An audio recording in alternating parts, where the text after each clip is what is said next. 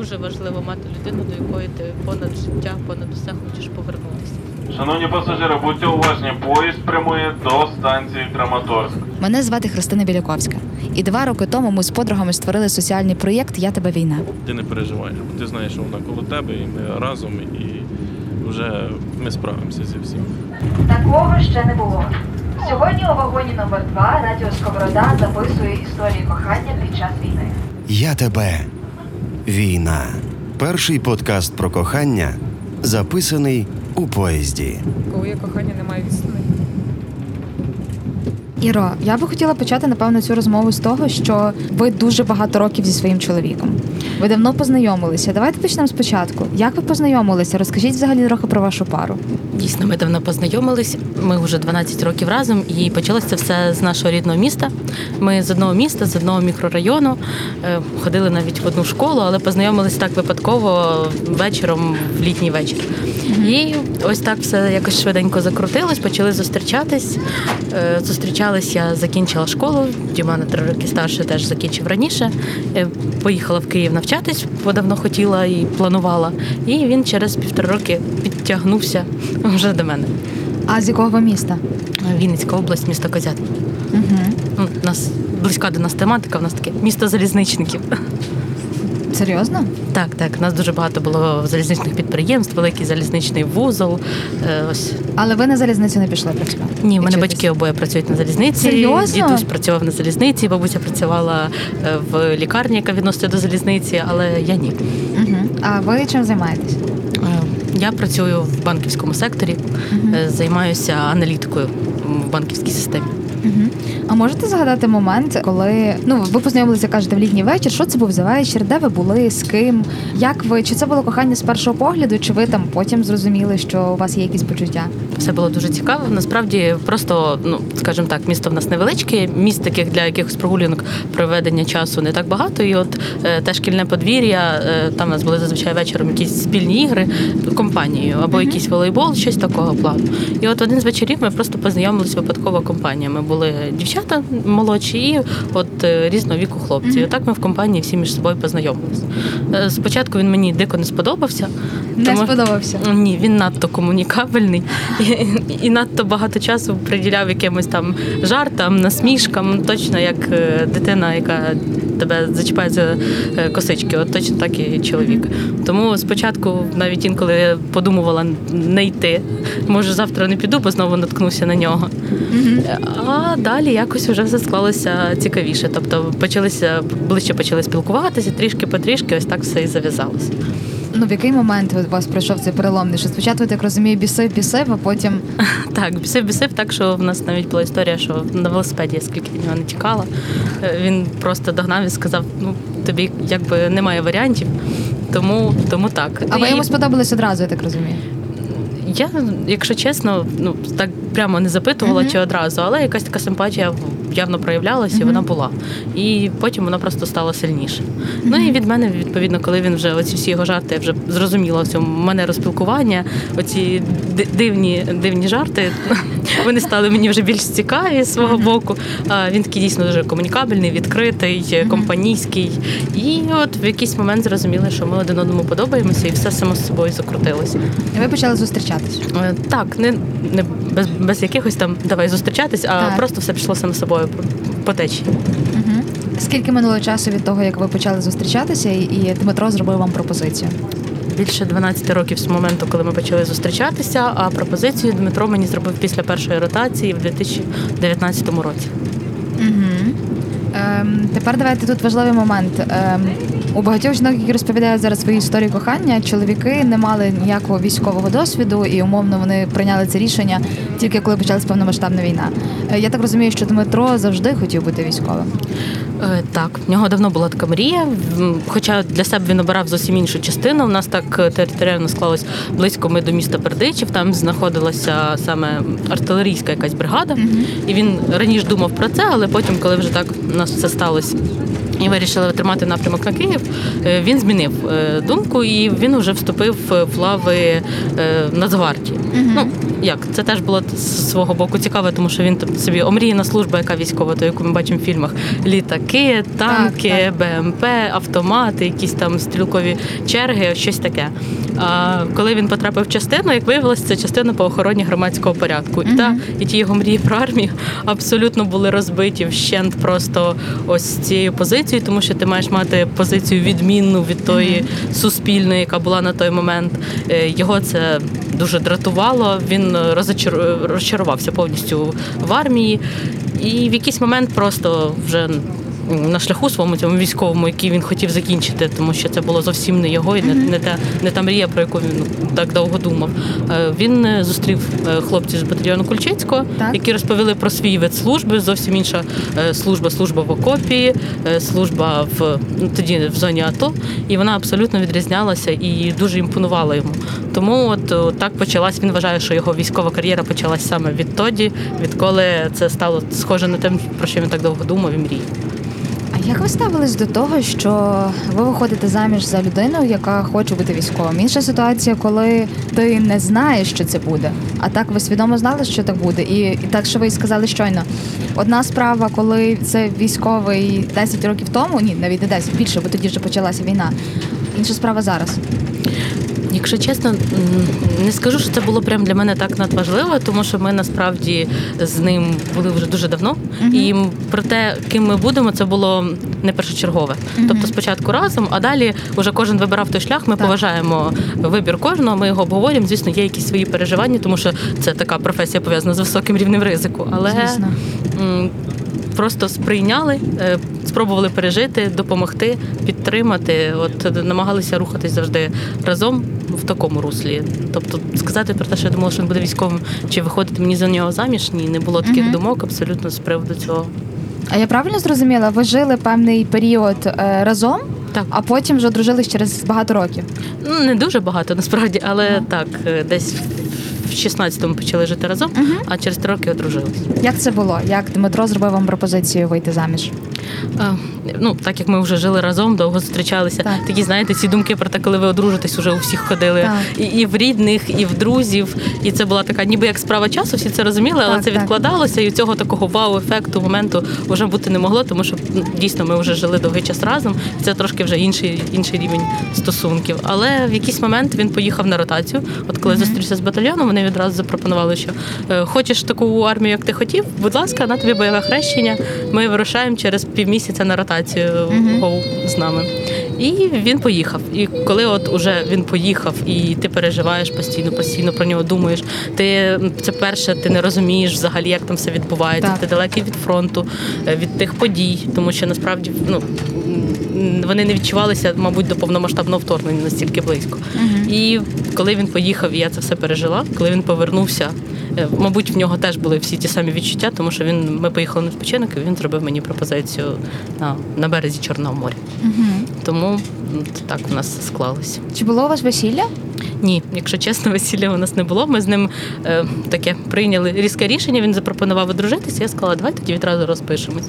І ми приїхали з відпочинку. В той же день пішли, подали заяву в ЗАГС і через місяць розписалися. А весілля у нас так не було. Був тоді ковід. Ми не зовсім витрачали на цей час, тому що його ця час між ротаціями він достатньо короткий, Так. оскільки тобі дають відпочинок, але ще є бойове злагодження, ще є там якісь моменти в частині з побратимами. Тобто цього часу замало. І ми так і не спланували весілля, а далі то вже було не на часі. Ем, знаходились якісь інші причини. Тобто так ми і не знайшли, не знайшли того моменту. Ми його втратили і вже зараз е, навіть не скажу навіть, що шкодуємо. Я тебе. Війна. Перший подкаст про кохання записаний у поїзді. А стосовно повномасштабної війни, ви готувались до цього? Ви знали, що все буде отак? Уявляли собі? Чоловік нам про це постійно говорив. Е, Тобто мені, там, батькам, Так. сім'ї е, в цілому говорив про те, що це точно буде, буде, тому що градус наростав, він наростав неспроста. Це було все підкріплено ось тими військами на кордоні і всім іншим. І він постійно показав нам готуватись. І от е, в нього його ротація повинна була бути в середині січня 22-го року, але вона постійно відкладалась. Вони повинні були їхати з бригади з під з Петрівців на станицю Луганську. І ця ротація відкладалася з тижня до тижня. Вони виїхали 22 лютого на ротацію. І коли він від'їздив, він так нас суворо нам наказав скласти тривожні рюкзаки. І ми от реально їх склали, і ми цього чекали. Тому що ми ну, в душі ми сподівалися, що цього не буде, але Так. ну, він постійно нам говорив про те, що це, це буде, це факт. Коли ти постійно це все чуєш, ти в голові вже ніби собі даєш якусь установку про те, що це дійсно може статись. Тобто ми були плюс-мінус до цього готові. Хоча Зрозуміло, що якихось там прям е, дій по плануванню, по підготовці ми так не сприймали. От е, тривожні рюкзаки, які були зібрані, це був максимум нашої підготовки в той момент. І в день повномасштабного вторгнення ви були вже окремо? Да. Він, Він вже таки він з ротації фактично не, не повернувся. ні, ні, оце він саме Ага. вирішив на ротацію, і в станицю Луганську вони вже не потрапили, тому що вона вже була зайнята, вона ближче до кордону. Вони потрапили в Попасну. І він зустрів ротацію в Попасній і набрав мене в мені здається, о 5.45 перший раз сказав: просипайся, почалась війна, бери рюкзак і від'їзди. Від'їздив в Вінницьку область. Я лягла спати далі, тому що це якось так було спросоння, щось я не сприйняла. Буквально через хвилин 20 чи, може хвилин 10, я не знаю, як він зрозумів, але він знову зателефонував і сказав: Вставай, тобі, тобі пора, бери рюкзак, е, маму з сестрою і, їдьте. І от саме завдяки цим словам, е, тим зібраним рюкзакам, ми буквально за півгодини зібрали, взяли найнеобхідніше і пішли на електричку. І так ми от доїхали в Вінницьку область, встигли виїхати. От е, і так ми зустріли порізну е, війну. Він зустрів в Попасні, а ми зустріли по факту в Києві, але ми встигли швиденько виїхати, тому вже зустріли в Вінницькій області її. Опишіть свій, свій стан тоді, розуміючи, що він там прямо в епіцентрі подій, і ви тут виїжджаєте. Е, як ви себе почували взагалі? Я взагалі не розуміла, що робити, тому що я, я ніби розуміла, що він до цього готовий, тому що в нього ну, досить багато було підготовки, він морально був завжди до цього готовий. Але от е, в той момент, коли я зрозуміла, що це така, така страшна війна, ці вибухи, які супроводжували, супроводжували нашу поїздку до Києва, е, він там він готовий, але я абсолютно не розуміла, що його чекає, наскільки це затягнеться, е, що він буде робити, куди його направлять. Так. Тому що тоді надходили новини. Як зараз пам'ятаю, коли ми їхали в тій- електричці, з'явився оцей чат в Вайбері е, блискавка. І туди постійно приходили новини про якісь вибухи, про те, що вони швидко, стрімко просуваються до якихось населених пунктів, особливо швидко на Донбасі. Я починаю згадувати. Де він, чому починаю відкривати карту, дивитися, де він приблизно може бути. Я не розумію, наскільки вони близько. Це було страшно.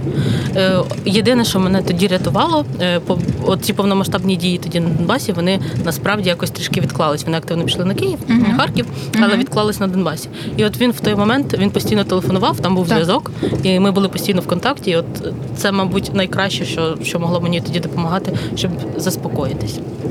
От саме коли ти чуєш, що з ним все добре. Але з іншого боку, він постійно був не в настрої, тому що. Вони, вони були тут, а наступ був на Київ. І вони говорили про те, що вони зараз там, там зараз такого активного активних дій не ведеться. Е, Тим паче рід їх діяльності відрізняється. Вони е, в були в міській забудові в той момент.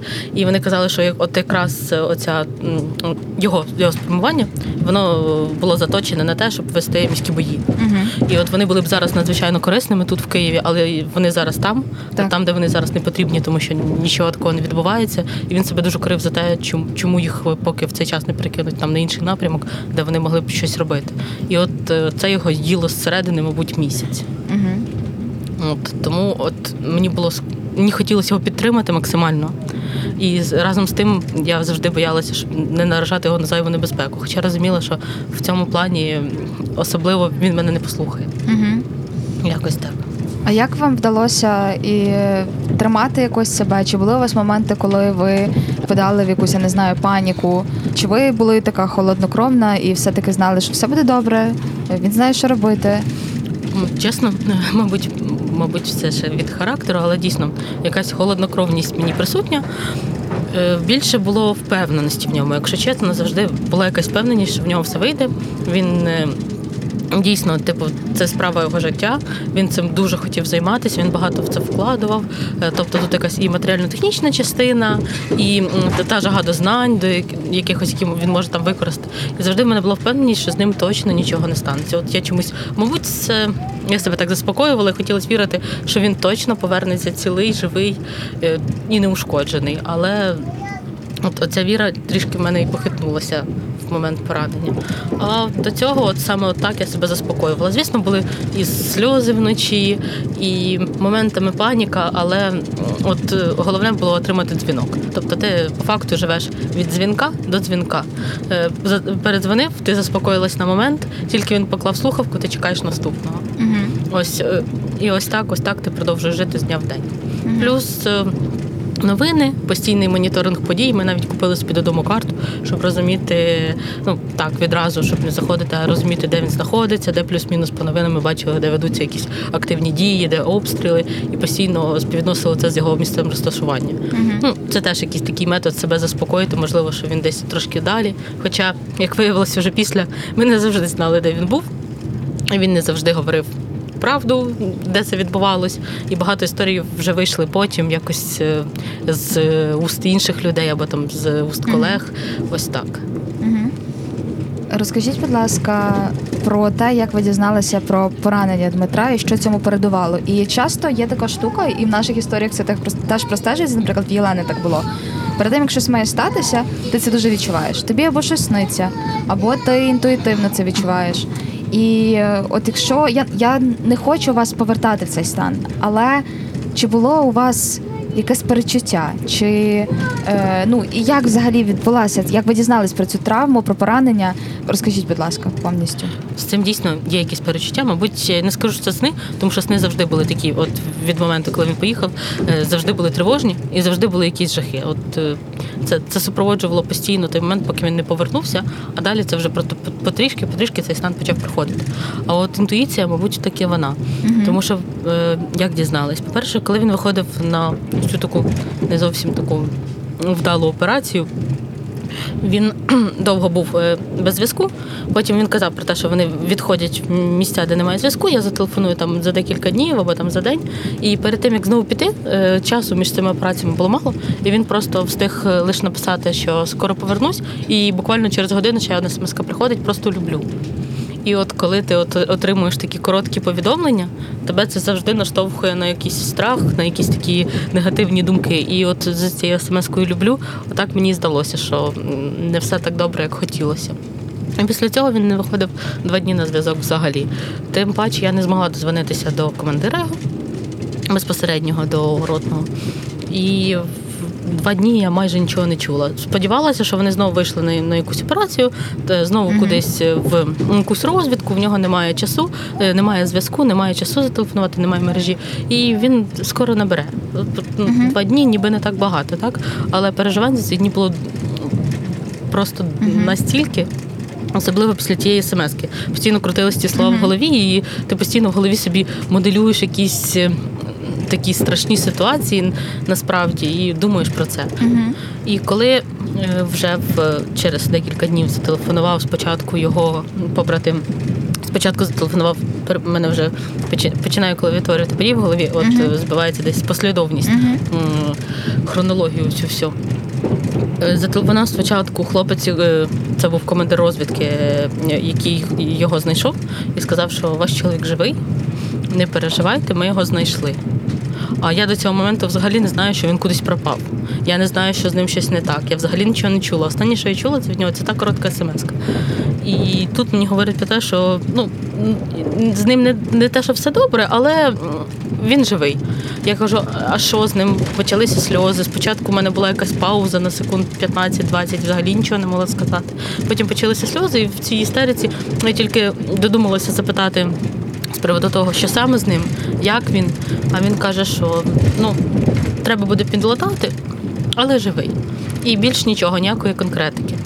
Потім проходить буквально декілька годин, телефонує вже його побратим Баграм і каже, що ти знаєш, жити буде, е, обійняти тебе зможе, але далі сам розкаже. І знову ніякої конкретики. Знову ніхто нічого не говорить. Телефоную йому запитую, він каже, ні, то, то він тобі сам скаже. Зараз ми тут швиденько його стабілізували поблизу. Тепер ми швиденько їдемо стабілізуватись в Краматорськ, в Бахмут спочатку.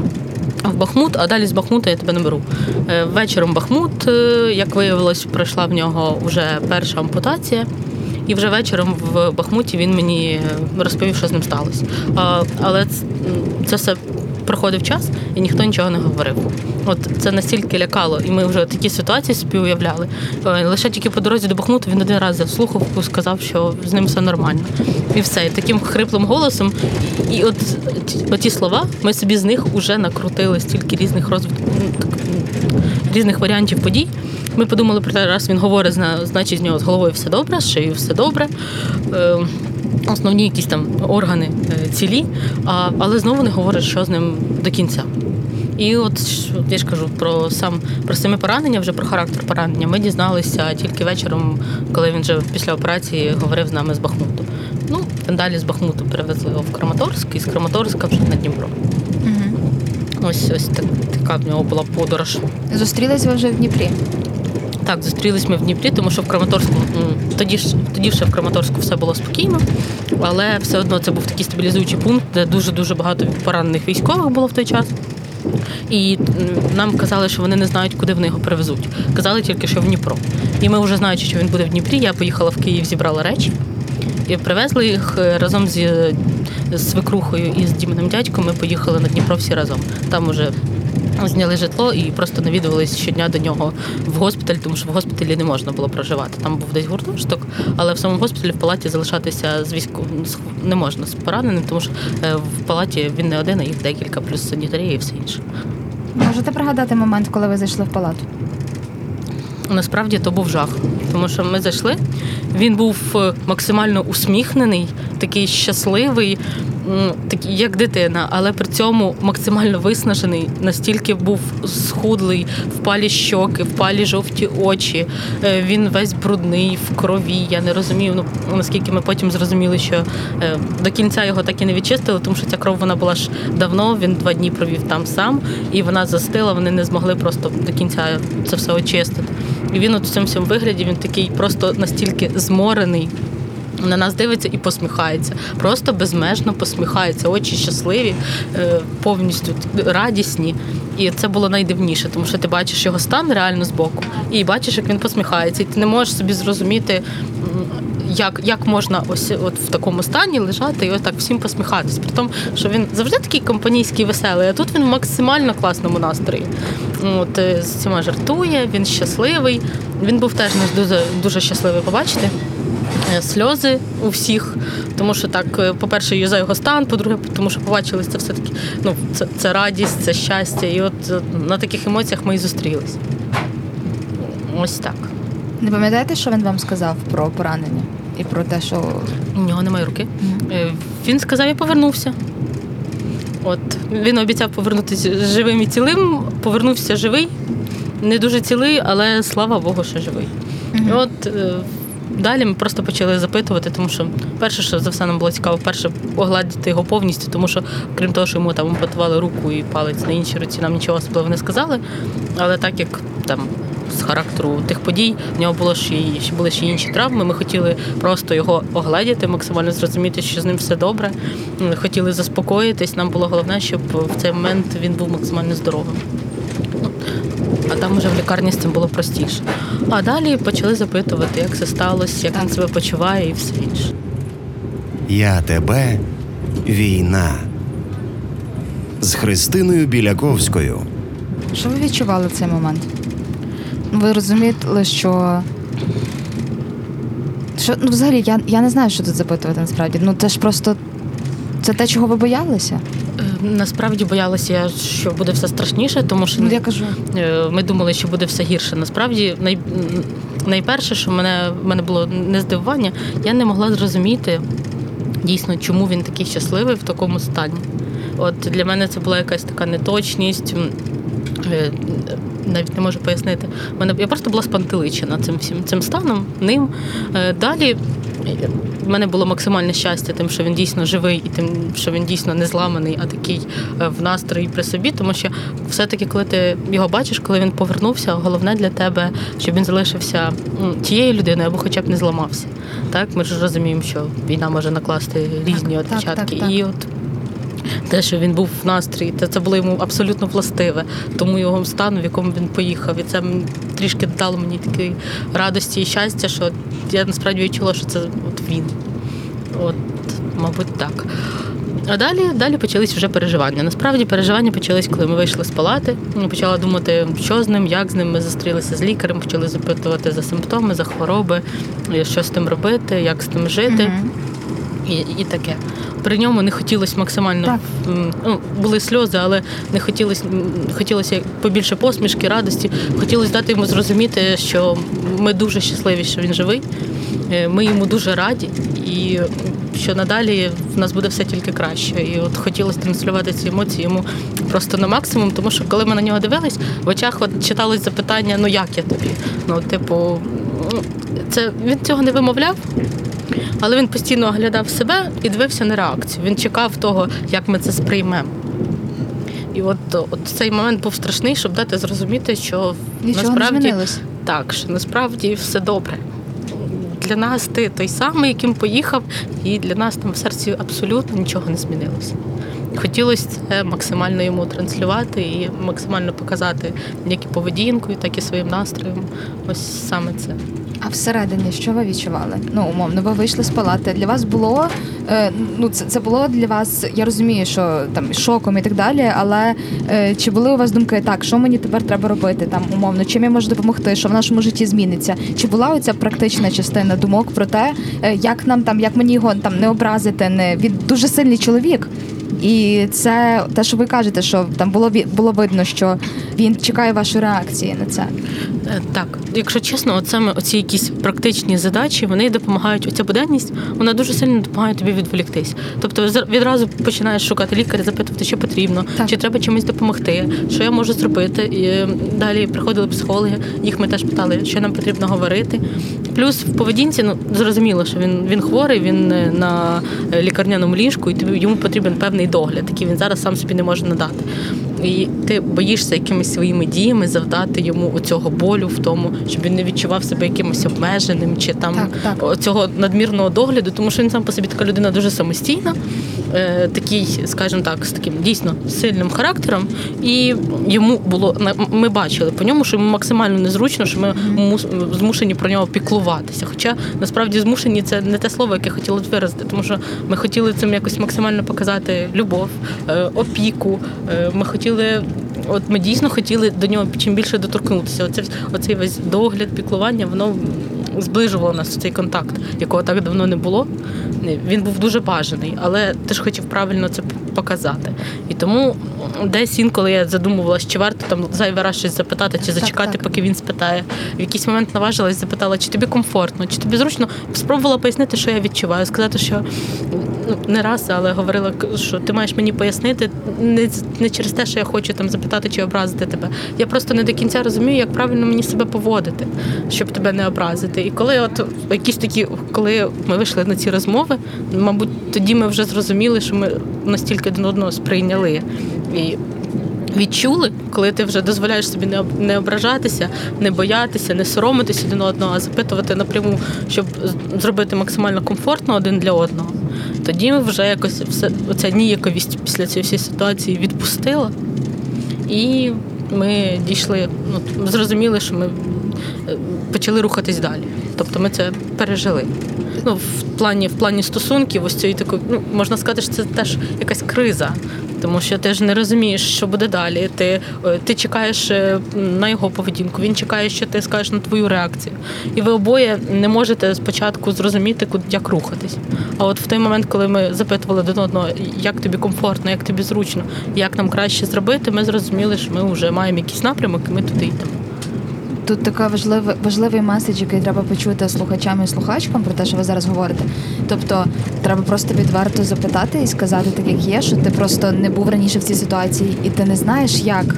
Як, як діяти, як говорити, чого можна говорити, чого не можна. Я не хочу тебе образити. Які ще повідомлення можна сказати людині, яка зазнала поранень, і Якщо чесно, окрім того, що він поранений, мені здається, ну мені було дуже е, на словах звучить легко, що ти там маєш поговорити, але тобі треба набратись сил, наважитись, підібрати слова і спробувати це сказати.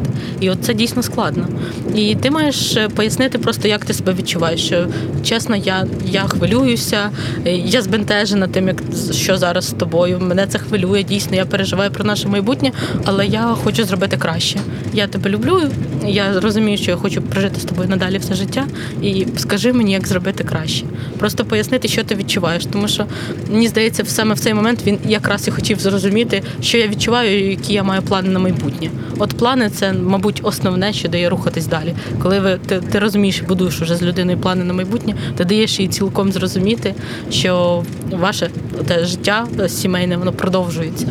І цим ти транслюєш от цей спокій, надаєш якусь впевненість в майбутньому йому. Тому що так він- він пізніше вже зізнавався, що він дійсно переживав за те, як я це сприйму, і які надалі в нас будуть стосунки. Чи будуть і які вони будуть. Ну, це здається така проста істина, да, якщо проговорити, але насправді дуже, дуже така хвилююча і непроста річ в такій ситуації. Чи звертались ви до психологів, психіатрів, груп підтримки для того, щоб зрозуміти, як далі діяти, як далі будувати ці стосунки, як не завдати шкоди?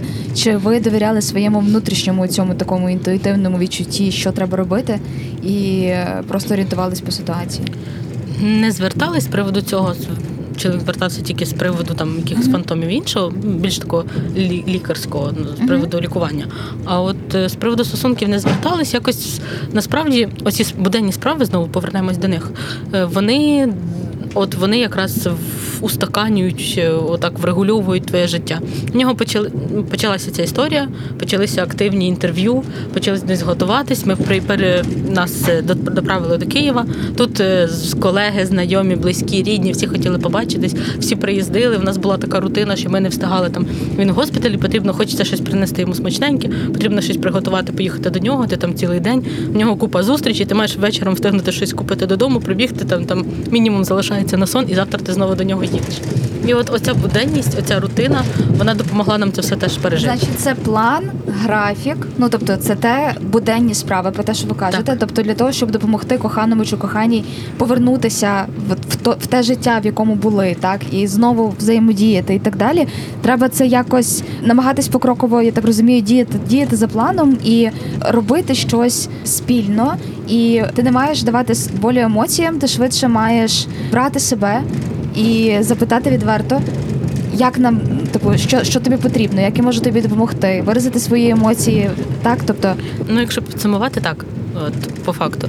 Е, також дуже важливим був факт, що він дуже допоміг. Насправді він був завжди в настрої.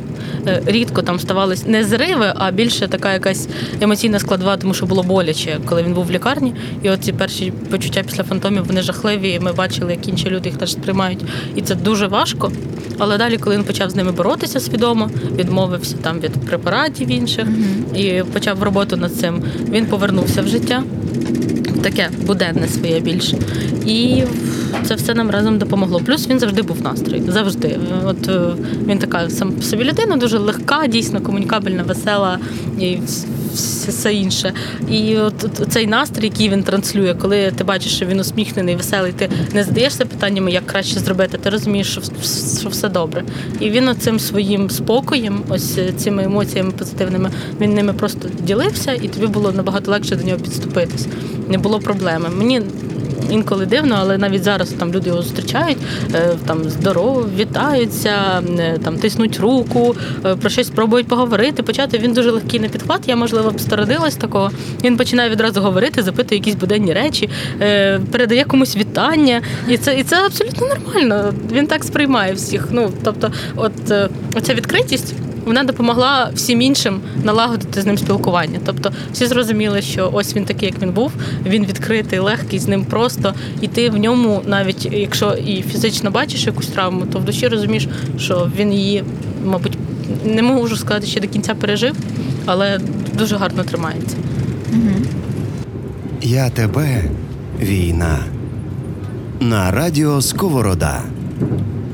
А після того, як вже е, Дмитра виписали з госпіталю в Києві, е, ви повернулись додому, правильно? Як далі відбувались події?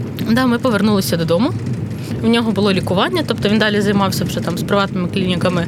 Е, От фантоми це була проблема. Він займався травмою, приводив себе до тями, від'їдався. Я в свою чергу працювала, далі ходила на роботу. От Так ми це все поєднували, тобто входили в такий ритм життя. Плюс в нього було дійсно досить таке активне публічне життя.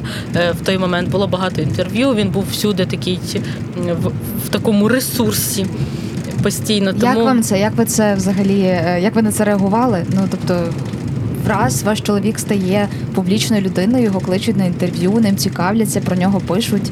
Е, Що ви відчували? Відчуваю, що це його. Насправді, тому що він прям в цьому як риба в воді. Е, Він дійсно, от він сам по, по характеру можна сказати, що людина така дійсно відкрита, яка має якийсь набір характеристик для цього підходящий. І разом з тим він класно транслює свої думки, легко спілкується, передає якісь е, меседжі, і він в це дійсно вкладається. Тобто, коли його кудись кличуть, він завжди намагається щось перед щось подати. Є якась думка, якась ідея. Тому мені здається, що це дійсно він би міг в цьому далі розвиватися, тому що це йому дуже підходить. Розкажіть, будь ласка, про цю нагороду Героя України.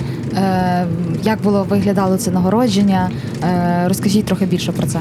Якщо чесно, про- нагородження не розкажу, бо тоді не до- не допускається, тоді дружина допускається тільки чоловік. Е, В цілому це було трішки неочікувано, тому що його подавали на героя ще посмертно. Ну, перших два дні, а пізніше, вже коли виявилось, що він живий, то нагорода, так як заслуги там визначаються, це керівництвом подається ці всі бюрократичні процедури. е, Вирішено було йому його нагородити. І коли ми дізнались, ми були в такому шоці, тому що нагорода така почесна. Ми спочатку не розуміли, що, що, що нам з- тим робити, що потрібно. Але чоловік сприйняв це так е, з гордістю.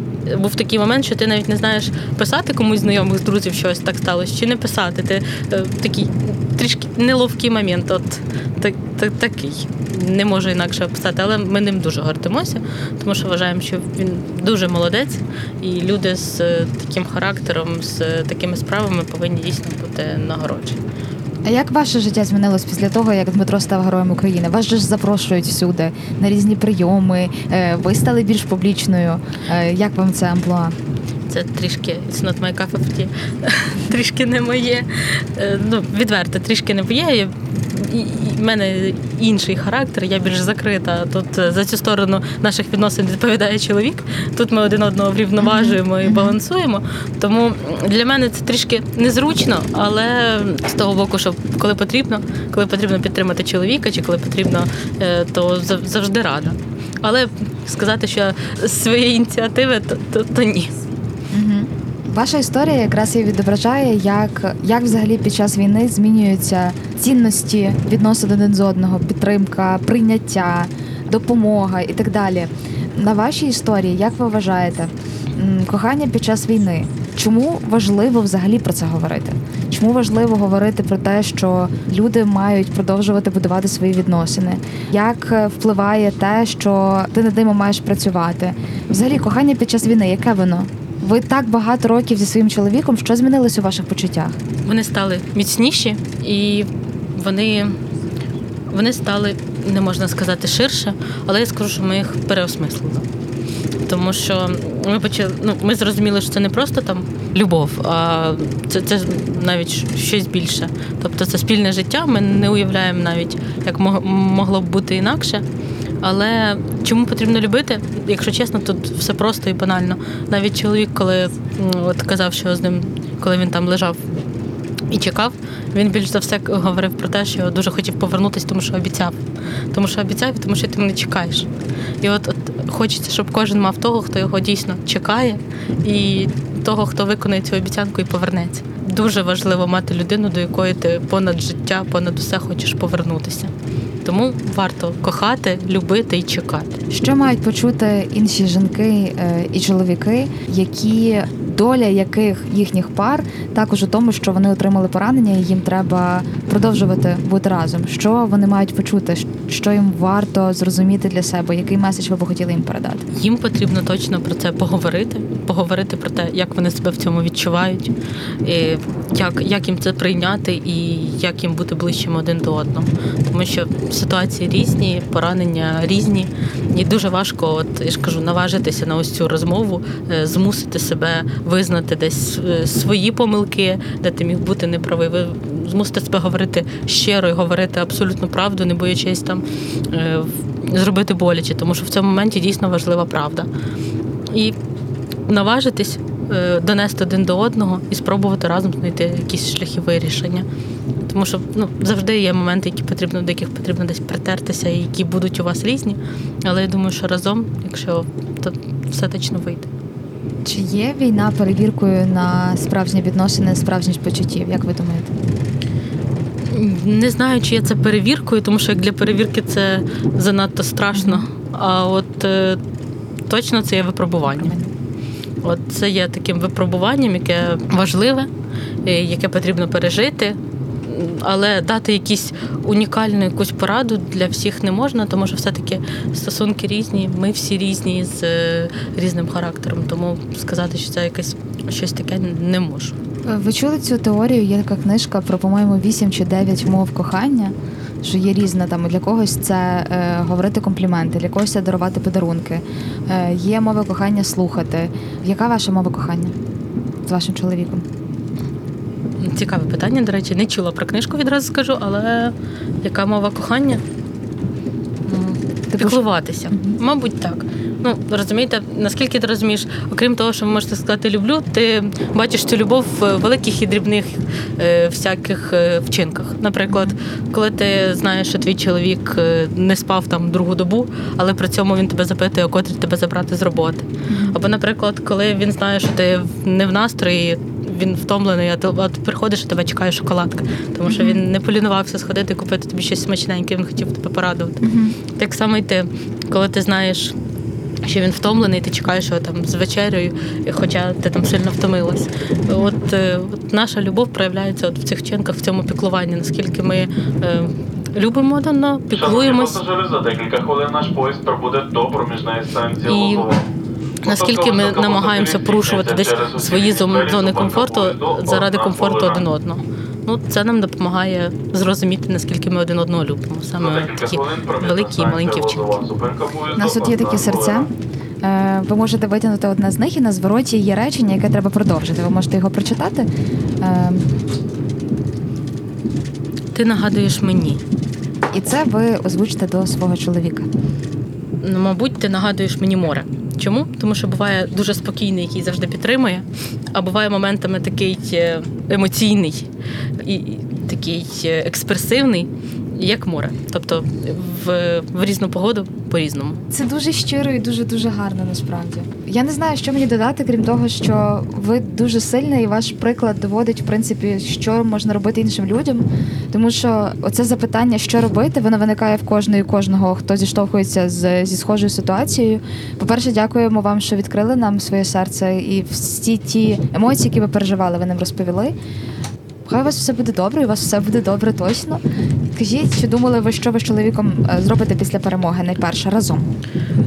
Якщо чесно, от якраз саме його поранення е, надало нам таку. Ми переосмислили такий момент, як час, і про те, що чекати, поки буде перемога, і чекати, що ми чогось зробимо, абсолютно не варто. Варто жити зараз, Так. тут е, робити те, що хотів, не відкладаючи. Отак ми почали робити ремонт, так ми придбали авто, так ми почали рухатись до якихось ще інших майбутніх планів, там які поки не озвучуємо, але точно не відкладаємо і не чекаємо, поки закінчиться війна. Яка особливість зовнішня, е, ну я не знаю, там родинка на щоці, або я не знаю, колір волосся, колір очей е, для вас? От це- мій чоловік. От це те на що я е, звернула увагу тоді, багато років тому. такі сірі сірі очі. І цим я завжди його згадую. Але з часом ще з'явилася така руда, руда борода. І тепер це сірі очі з рудою бородою. Як вікінг. Дуже схоже. Ну дякую вам, Іро, дуже дуже дякуємо. вам, Бажаємо вам багато багато любові і е, ви приклад для багатьох жінок. Я хочу, щоб ви це знали. Шановні пасажири, Дякую. наш поїзд прибуває до проміжної станції Лозова. Зупинка поїзду одна хвилина. Дуже важливо мати людину, до якої ти понад життя, понад усе хочеш повернутися. Шановні пасажири, будьте уважні, поїзд прямує до станції Краматорськ. Мене звати Христина Біляковська, і два роки тому ми з подругами створили соціальний проєкт Я тебе війна. Ти не переживаєш, бо ти знаєш, що вона коло тебе, і ми разом, і вже ми справимося зі всім. Такого ще не було. Сьогодні у вагоні номер 2 радіо Сковорода записує історії кохання під час війни. Я тебе. Війна. Перший подкаст про кохання записаний у поїзді. Коли є кохання, немає відстані.